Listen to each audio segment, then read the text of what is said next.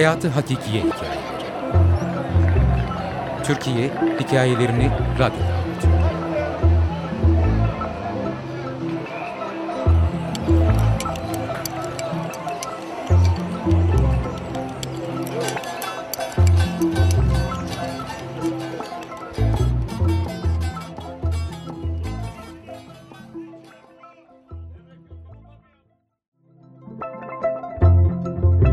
Yedinci filme ne oldu?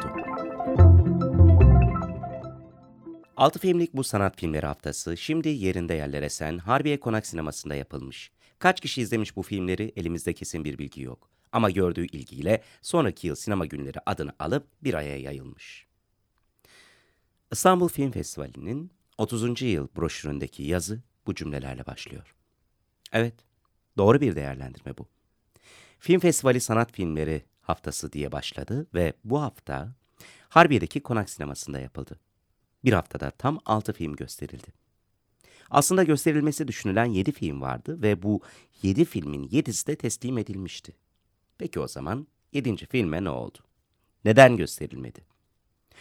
Bu 7. filmin hikayesini bugün sanırım çok az kişi biliyor. Gelin şimdi size o 7. filmin hikayesini anlatayım. Yıllarca çalıştığım Ajans Adada 1982 yılı başlarında bir kampanya nedeniyle birkaç aylığına tekrar çalışmaya başlamıştım. Bir gün Vecdi Sayar, Onat abinin, Onat Kutlar'ın benimle görüşmek istediğini söyleyince içime bir heyecan kapladı.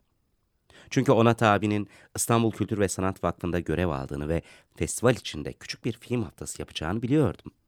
Daha önce kendisiyle 1978 yılında Balkan Film Şenliği'nde çalışmıştım ve sinematekteki çalışmalarını da biliyordum. Neyse.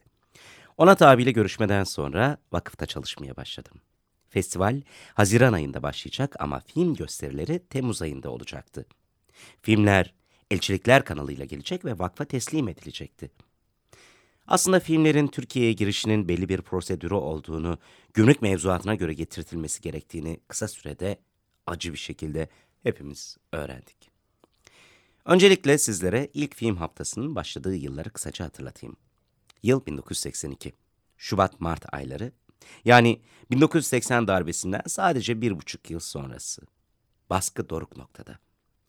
Böyle bir ortamda Necdet Eczacıbaşı'nın başkanlığını yaptığı bir vakıf, darbeciler tarafından kapatılan sinematik'in yıllarca yöneticiliğini yaptığı bir kişiye Onat Kutlar'a film haftası yapması için teklifte bulunuyor ve bu kişi de bunu kabul ederek hemen işe koyuluyor.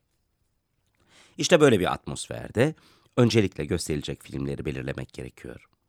Onat Kutlar, Vecdi Sayar ve Atilla Dorsay ile birlikte gösterilecek filmleri araştırıyor. Film haftasının teması da sanat ve sanatçı olarak vakıf tarafından belirlenmiş durumda.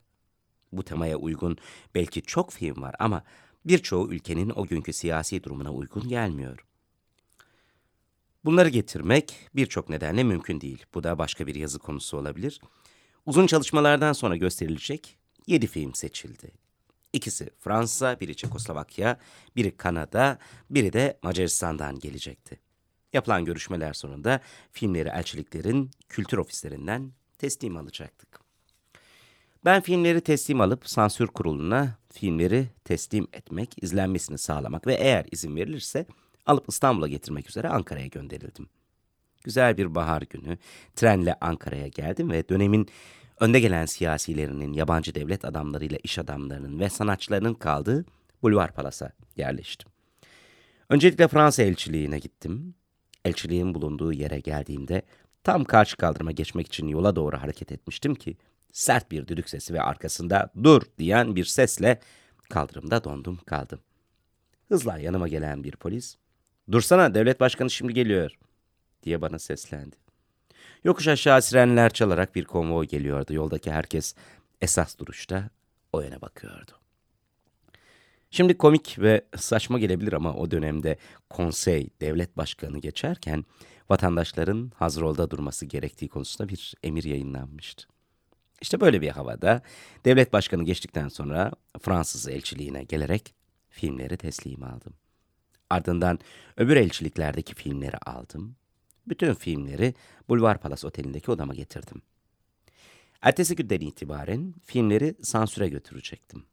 Sansür kurulu beş katlı bir binanın zemin katında bir apartman dairesinde çalışmaktaydı. İki ya da üç oda bir salon, küçük bir salon. Bir duvarda beyaz perde, makine dairesi olarak kullanılan öbür odadan küçük bir delik açılmış.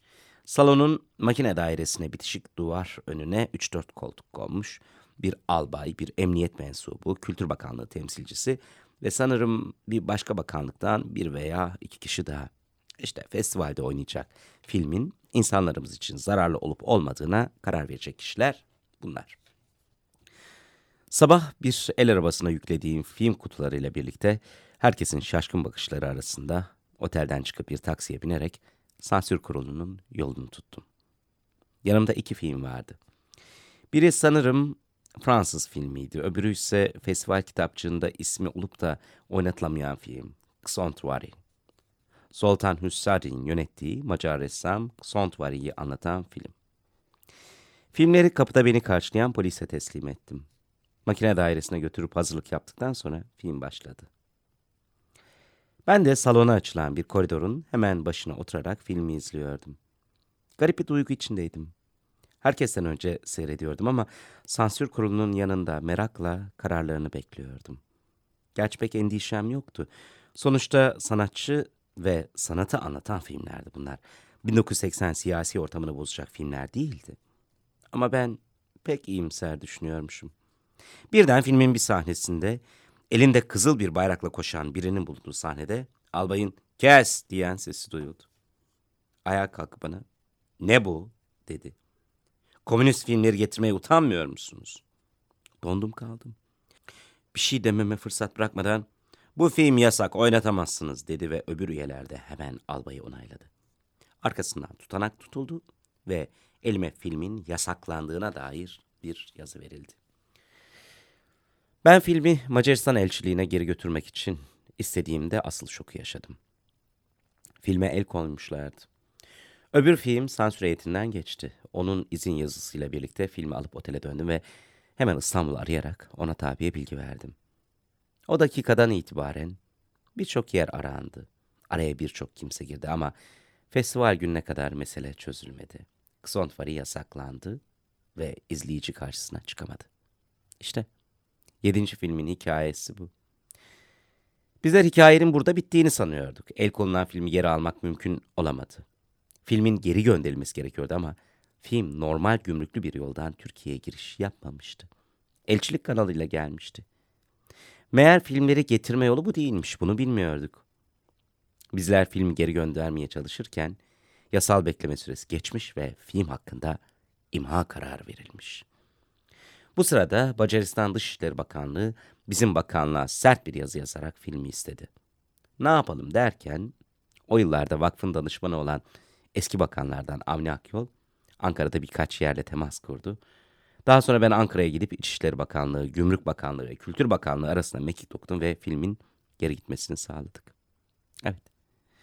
Bugün web sayfasında Mişli olarak anlatılan ve 6 film diye söz edilen festival kitapçığında ise 7 film olan ama ne olduğu bilinmeyen 7. filmin öyküsü kısaca bu. 30 yıl sonra ilk film haftasının ilk çalışanı olarak bu hikayeyi sizlerle paylaşmak istedim. Yedinci filme ne oldu? Yazar Haldun İleri, editör Semih Gümüş, okuyan Eraslan Sağlam.